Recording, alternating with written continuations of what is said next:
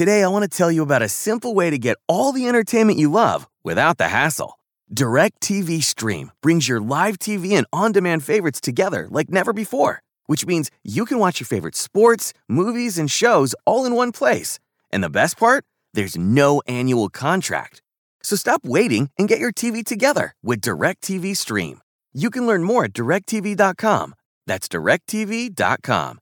Compatible device required. Content varies by package. Bon matin, tout le monde. My name is Megan Cohen. I am your Promenade Europe correspondent, and here is the briefing for Thursday, August 20th. A Greek cargo ship caught on fire on its way to South Africa from the UAE, leaving one dead and another wounded.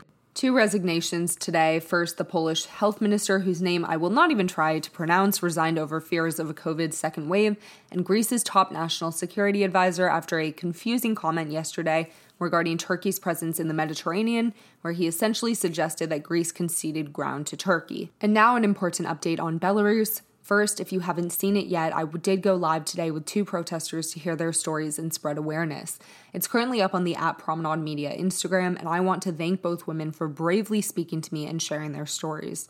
They both stressed the importance of continuing to speak about Belarus's plight, which I will definitely be doing through these briefings.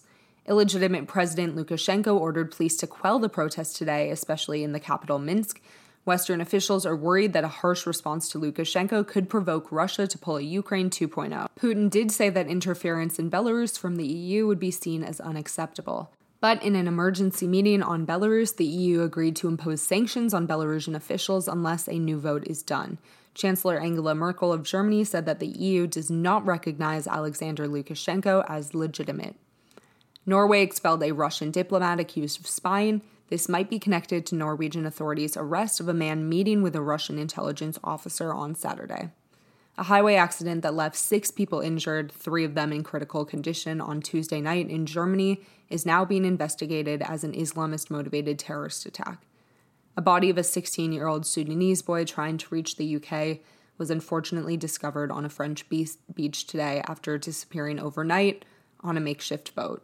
And to close with some good news, at least relatively so, because I really can't believe that this still exists in 2020. A major Dutch online retailer is banning products related to a character called Zwarte Piet. I'm not sure if I'm pronouncing that correctly, or in English, Black Pete. Black Pete is Santa's helper in the winter tradition of Sinterklaas, which is depicted with racist stereotypes.